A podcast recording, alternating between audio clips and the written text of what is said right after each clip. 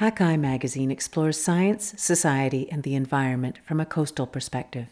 Today's feature article is The Mysterious Disappearance of Keith Davis.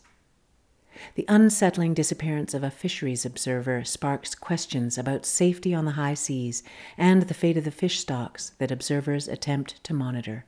By Sarah Tory, read by me, Heather Walter.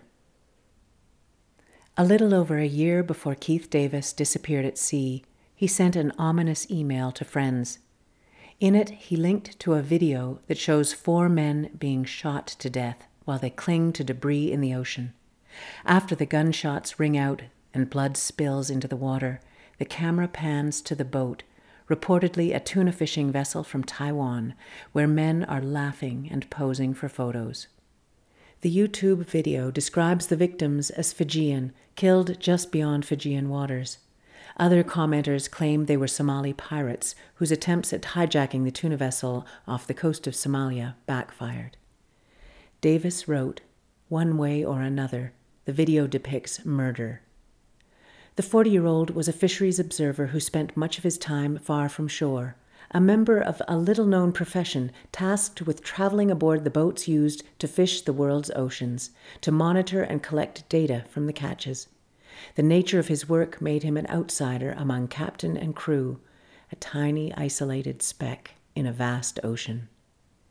Davis often confided to friends about his increasing unease over the lack of law enforcement at sea and the mounting dangers facing both fishermen and the observers who monitor them.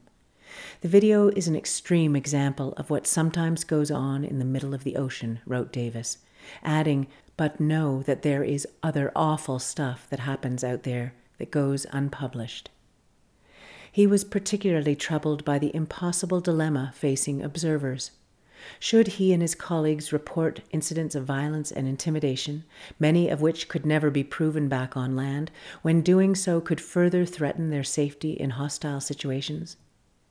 The video he wrote was at least a start at raising awareness, saying that things may be getting much worse not necessarily better.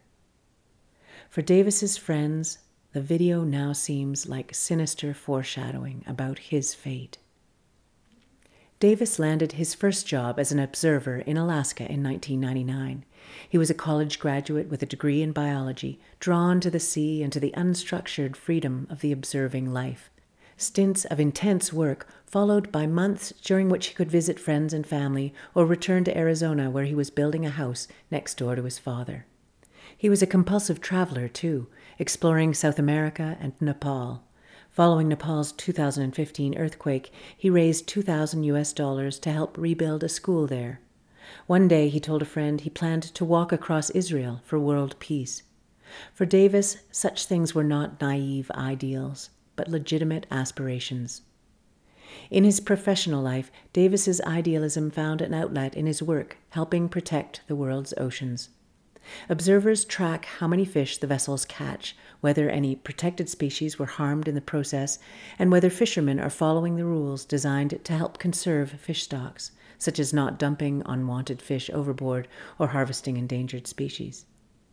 During work trips, when he wasn't collecting data from the catch or recording observations in his notebook, Davis would often sit out on the deck, playing ukulele, reading, or writing in his journal.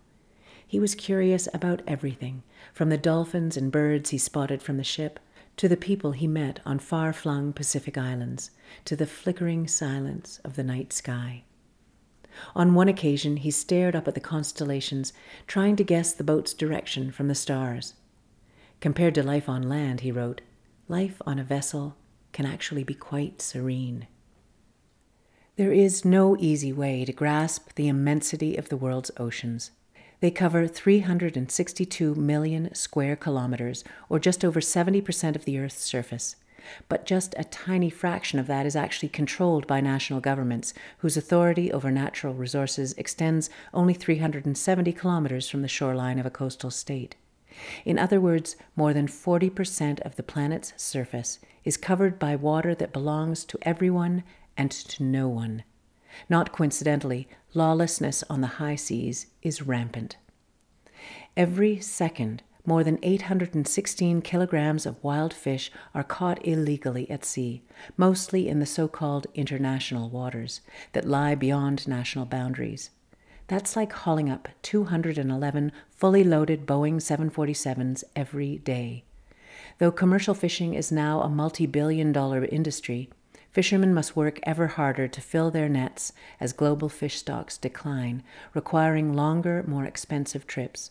With such high financial stakes, many fishermen feel pressure to ignore the myriad rules and regulations that govern commercial fishing industries.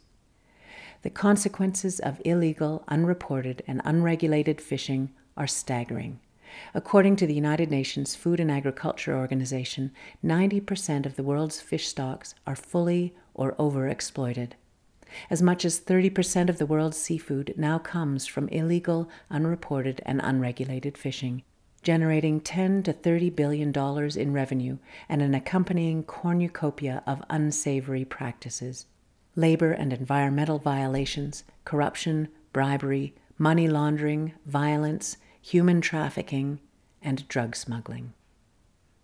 As an observer on fishing vessels around the world, often in international waters, Davis worked on the front lines of this landscape. The first observer programs emerged in the 1950s and today there are over 50 globally, the majority run by contractors who employ observers on behalf of governments and regional fisheries management organizations, groups of countries that share jurisdiction over a part of the ocean. Though observers have no power to stop or sanction illegal activity, their work is critical for preserving the world's oceans by supplying independent information about fish stocks that resource managers use to set fishing quotas. The number of boats carrying observers depends on the laws of a particular government or group of countries and the type of fishery. In Hawaii, for instance, all swordfish and tuna boats are required to carry an observer on board. But in the western and central Pacific, the coverage rate for longline tuna vessels is just 5%.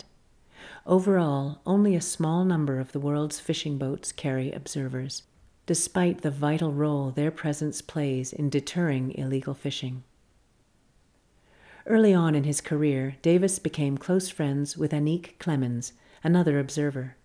They met in a gear shop in Hawaii, where both were based, and often spent their time off together, hiking, paddleboarding, and camping around the islands. With his weathered hands, disarming smile, tanned skin, and affinity for hemp jewelry, Davis looked halfway between a construction worker and a hippie. Clemens admired his sense of humor and his ability to connect with people. He asked good questions, she says. The two often spoke about the risks of their chosen profession. Out at sea, there were just so many ways for things to go wrong. On crab boats in the Bering Sea, for instance, Davis had stood shivering on the open deck for hours at a time while he collected data from the catches, icy ocean spray hitting his face.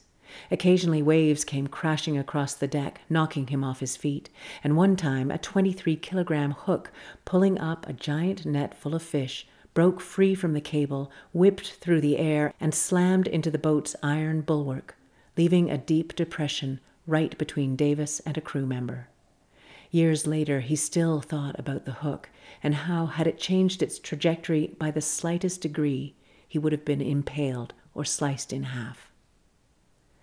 But some of the dangers had nothing to do with the sea. Davis was especially wary of ending up on what observers call a broker trip, when the boat fails to catch enough fish to cover its expenses and the crew goes without pay. When a broker trip starts to seem inevitable and the crew becomes more desperate, tensions between the observer and fisherman can quickly spike. In U.S. controlled waters, which are patrolled by the Coast Guard, Clemens and Davis felt relatively safe. But in international waters, where law enforcement is essentially non existent, they faced a different landscape entirely. Clemens says it was like the wild, wild West. Eventually, the loneliness of observing and the difficulty of sustaining a relationship while going out to sea all the time became too much for Clemens, and she quit. Davis moved on to bigger vessels and longer trips in remote parts of the Pacific, growing more outspoken on the dangers that observers faced, including harassment, intimidation, and occasionally physical assault, and the need for stronger protection. The official response was rarely encouraging. At a fisheries management and observing conference in 2011, Davis showed a video that he had recorded while working on a tuna vessel in the Pacific. The footage showed people sleeping in hallways because there were not enough bunks, which is illegal under the International Maritime Labour Convention. To the government officials in attendance, it offered uncomfortable proof of how easy it was to skirt the law on the high seas. Though their lives often felt far apart, Davis and Clemens remained good friends. When he called Clemens a few weeks before he left for Panama to wish her a happy Fourth of July, Davis sounded excited. He was ready to make some money, ready to be back at sea. Davis boarded the MV Victoria number 168 in Vacamonte, Panama, on August 5, 2015, departing a few days later for a voyage that was supposed to last between two and a half and three months. The Victoria was operated by Grand Victoria International, a Panamanian company, but had ownership ties to Japan and was staffed with a Taiwanese captain and a Burmese and Chinese crew. It was not an ordinary fishing boat. The Victoria was a tuna transshipment vessel, a kind of mothership for smaller commercial boats with large refrigerated holds that allowed boats to offload their catches at sea and avoid the hassle of making regular trips back to port. Such an arrangement also makes it easier to hide illegal shark fins and drugs among the fish transfers. Davis had worked on transshipment vessels before and knew they were among the most dangerous for observers. Davis wrote in an email to his father, John Davis, a few weeks into his trip The ship is a little bit different. I'll tell you about it once I get back. The two were close, and John often received emails from his son while he was out at sea. Nothing about this one suggested he was in any danger. Almost five weeks after leaving port, on September 10, 2015, the Victoria lay 805 kilometers west of Peru. It bobbed among the waves in a vast swath of ocean, roughly the size of Asia and North America combined, an area loosely governed by a group of 20 countries plus the European Union, called the Inter American Tropical Tuna Commission. The seas were calm that day, the weather warm and drizzly, the Victoria was receiving a load of tuna from the Chung Kuo number 818, a Taiwanese vessel. A crewman spotted Davis standing on deck at 2:50 p.m. watching. Just after 3 p.m., the transfer was complete and the crew dispersed for a tea break. Davis was needed to sign the declaration, but the observer was nowhere to be found. It took nearly four hours for the Victoria's captain to begin a missing person search. With help from 16 other vessels in the area, they combed a roughly 288 square kilometer patch of ocean, an area based on where the currents might cause a person to drift. There was no sign of the observer. After 72 hours, the search was called off. By that time, the Victoria's owners had received the news from the captain and relayed it to MRAG Americas, Davis's employer. MRAG Americas contacted the U.S. Coast Guard about the disappearance, but the ultimate responsibility to investigate lay with Panama since the Victoria was flying its flag. Almost immediately, questions about the Panamanian authorities' handling of the investigation arose, around access to potential evidence, for example.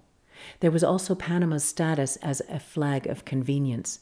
Panama, like South Korea, Japan, and Taiwan, have a reputation for not enforcing international fishing regulations, making it easier for ships registered in those countries to sidestep the law.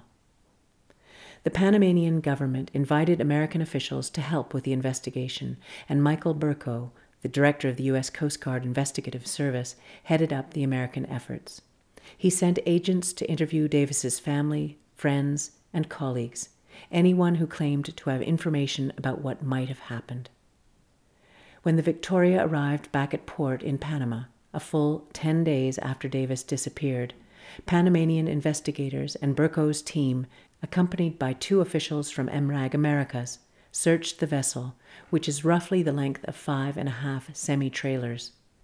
For eight hours they looked for any clues as to what may have happened to Davis. In his cabin they found his survival suit with his emergency beacon tucked inside and his life jacket. It was not a lot to go on. As Berkow mulled over the paltry evidence back in the United States, Davis's case began to look like a true mystery. What he knew was that Davis went missing in broad daylight on a calm day and that he was an experienced observer. Those are the facts, says Berkow. Beyond that, investigators had only a morass of opinions, theories, and conjecture gleaned from people familiar with Davis and the type of situations he may have encountered at sea. In Berkow's 40 year career investigating crimes, Davis's case stood out. At the Coast Guard, he had dealt with cases involving people who went missing at sea before, but many of them were fake, orchestrated by people who were trying to evade the law. Berkow had never searched for a missing observer so far out in the ocean before, and the complexity of the situation and lack of control over the investigation left him feeling frustrated. For starters, there was the sheer number of nationalities involved, which created all sorts of jurisdictional and diplomatic hurdles. Davis was an American citizen, but because the boat was registered in Panama, the U.S. Coast Guard did not have the authority to conduct its own investigation. Berkow's team members could sit in on interviews but weren't permitted to ask questions. On top of that, many of the usual investigative methods were less effective given the circumstances. The potential crime scene was far out in the Pacific, and the length of time it took the Victoria to reach port provided plenty of opportunity for any evidence to be wiped away and for anyone on board who may have witnessed something to rehearse a story. Plus, many of the crew members did not speak English or Spanish, making it difficult to glean information from them. When the message about Davis arrived, either by text or Facebook, she can't recall, Clemens felt a pit form in her stomach. It read, Hey, did you hear Keith is missing? In the weeks and months that followed, Clemens became obsessed with figuring out what happened. She couldn't sleep and stayed up late into the night, bent over her computer, researching various things she thought might relate to the disappearance, while an endless stream of questions ran through her head. Was he still alive, held somewhere as a hostage? And if he had died, was he murdered? Why? What did he know? When news of the disappearance reached Davis's friend Alfred Bubba Cook, an ocean conservationist for the World Wildlife Fund in New Zealand, he also felt like his worst nightmare was coming true. Cook had met Davis in 2011 through their mutual work for the Association for Professional Observers and was immediately drawn to Davis's energy and passion for his work. They had both grown up by the sea, Davis in Norwood, Massachusetts, Cook on the Texas Gulf Coast. They were musicians and conservationists, men whose lives felt inseparable from the ocean they spoke periodically over the phone, often about observer safety issues. Now Davis was gone, the fourth observer to disappear under mysterious circumstances while on the job in recent years. As he mourned his friend, Cook often thought about Charles Lasisi, an observer from Papua New Guinea who went missing on the South Pacific aboard a fishing vessel in March 2010. The boat he was on had long been accused of catching dolphins, sharks, and other prohibited fish, which Lasisi allegedly made strong objections to.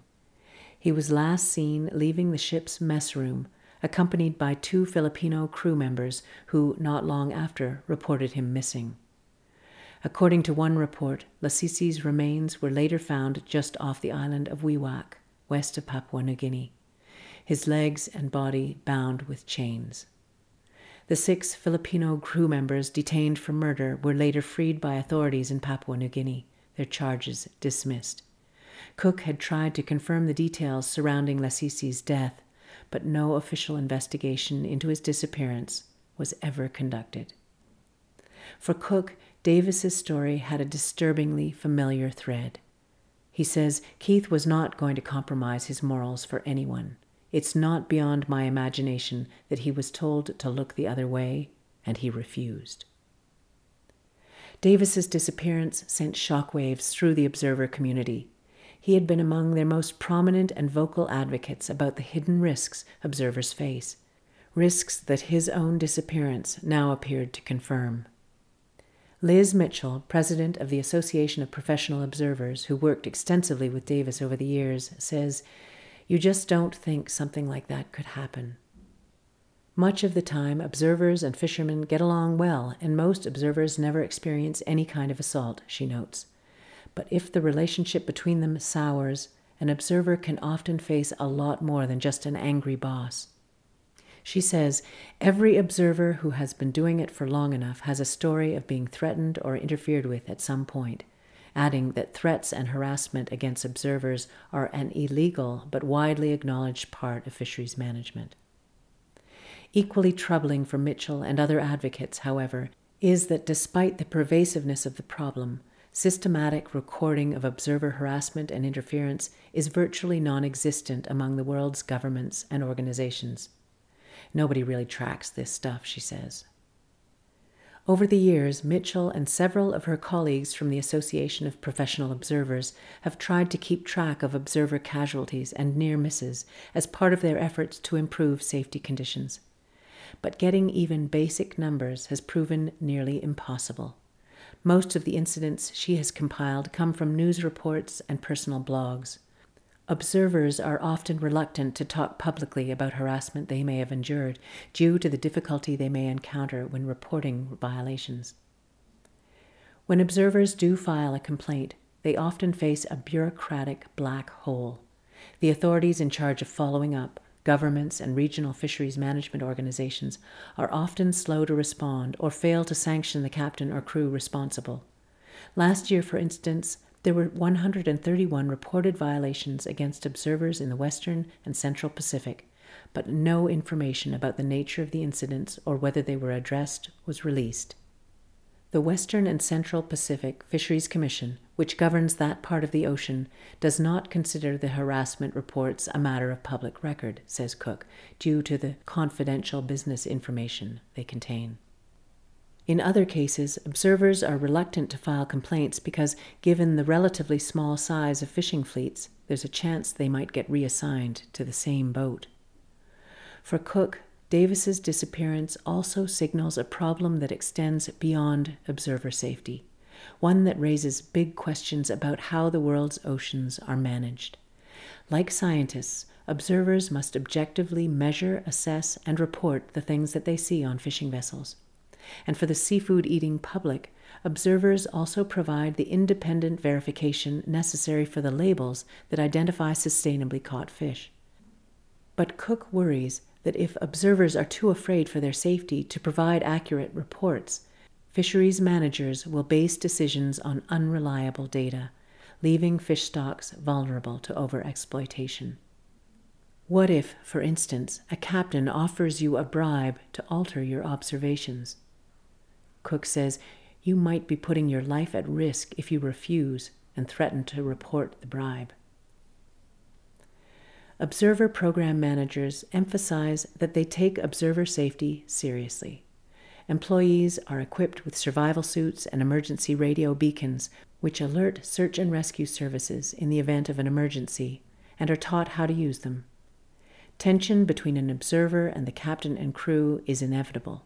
As part of their training, observers learn conflict management strategies.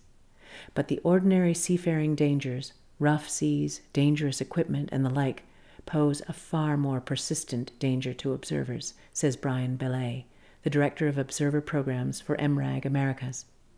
Davis, he points out, is the only MRAG Americas employee to ever go missing at sea.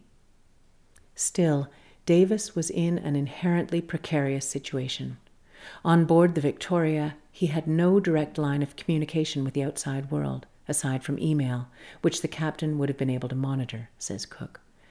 There was no way he could have tipped someone off if he felt his life was in danger. You're out there entirely alone, with people who see you at best as a nuisance and at worst as a threat, says Cook. When Simeon Kagalaba, a 39 year old observer from Fiji, left the port of Majuro in the Marshall Islands on board a skipjack tuna vessel in March 2015, just six months before Davis disappeared, he anticipated a routine trip. Like Davis, Kagalaba was a veteran observer with about 18 years' experience and had spent hundreds of days at sea. But soon after the fishing started in international waters near the South Pacific island of Kiribati, Kagalaba saw just how perilous an observer's position could be. As the crew members, who were mostly Vietnamese, hauled up the nets, Kagalaba noticed that the captain, an American, was disappointed. Many of the tuna were undersized and thus not likely to earn as much on the market. But the rules set by the Western and Central Pacific Fisheries Commission require that tuna boats keep any fish caught, regardless of size, to prevent overfishing. Hey, my friend, the captain said, pointing to the nets. Can we record the fish that landed just in this one? Kagalaba refused, but the captain, raising his voice, continued pressuring him to alter his report. The captain eventually told Kagalaba that he would dump the unwanted fish anyway. Once the captain knew Kagalaba was unwilling to falsify his reports, their relationship soured. The captain complained to Kagalaba's supervisor that he was overstepping his role as an observer, and Kagalaba began to feel intimidated. The crew often drank heavily, and one night he awoke to the sound of men fighting in the corridor just outside his cabin, and to find his roommate, a Chinese deck boss, standing by the door, ready to protect the observer in case the men barged inside looking for him. As the trip progressed, Kagalaba felt uncomfortable being on deck and rarely slept. Sometimes he had nightmares about getting pushed overboard. That's exactly what Davis's friends and colleagues fear may have happened to him. Lynn Goodman, a former observer who worked with Davis in Alaska, says, I don't believe for a second it was an accident. He had 16 years of experience as an observer, often in far more dangerous seas. So he just fell off a boat in really good weather Really? She adds that he helped write the safety protocols to avoid that. When Kagalaba had started his career with a coveted place in the Fijian government's observer program, he relished being at sea. Sometimes he even felt a certain closeness with the captain and crew. They survived storms together, and he lent a hand when some of the crew was too sick to work. But over the years, he saw things change as fish stocks diminished and the number of boats increased. Kagalaba says, Later on, I was afraid. People became bolder in testing the loopholes in the laws. Some of the captains, he believed, were a little too close to the people running observer programs. American captains, in particular, seemed to think that observers from Fiji and other small island nations could be more easily persuaded to look past rule breaking. Many of his colleagues had buckled under the pressure, worried about their livelihoods. Kagalaba reported the boat's violations, but when the captain's complaint about him reached the Fijian government, his contract was not renewed. He has not worked as an observer since. That sort of blacklisting is not an isolated incident, says Mitchell, and helps explain why so few observers are willing to speak out about harassment Mitchell endured a similar incident back in 2004 after she landed a trip to the Southern Ocean on an American boat, a dream job, she thought. She had always wanted to see Antarctica. But when the vessel offloaded 20 tons of bait to another boat, raising suspicions that the second vessel would go on to illegally fish in a prohibited area, and Mitchell reported it, the captain threatened to throw her overboard. For the rest of the journey, she hid in her room and got off the boat in Chile, expecting to be placed on another vessel. Instead, Mitchell was fired.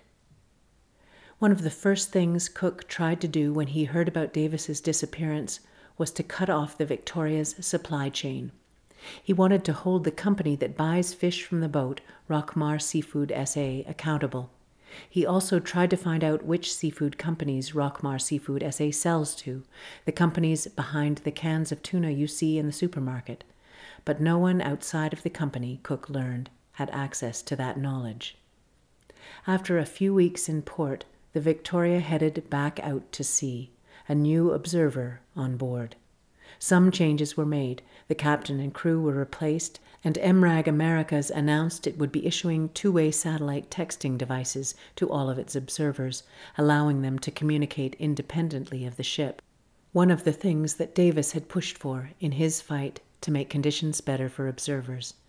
Cook has since succeeded in pressuring governments to adopt the same measure for observers in the Western and Central Pacific.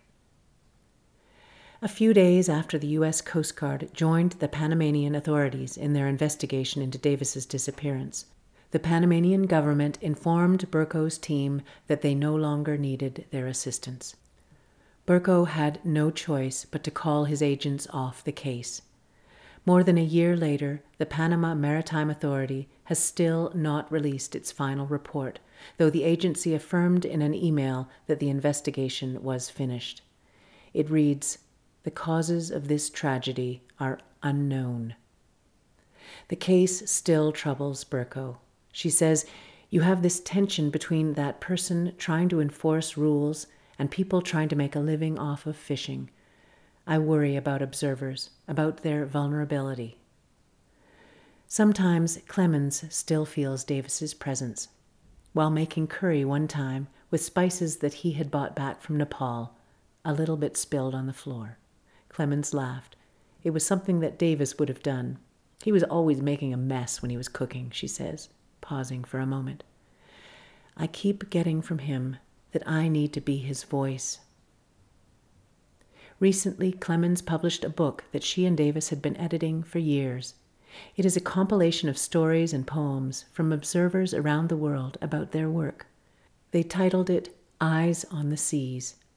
She hopes it will help people understand what observers do, about their lives, about the sacrifices they sometimes make.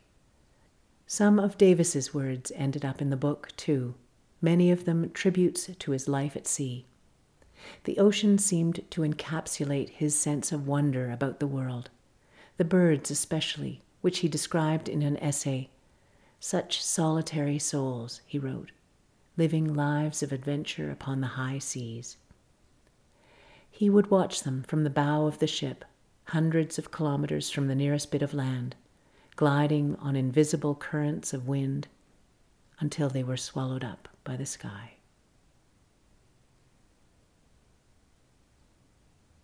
Find more coastal news and stories from Hakai Magazine on our website at hakaimagazine.com or follow us on Twitter or Facebook.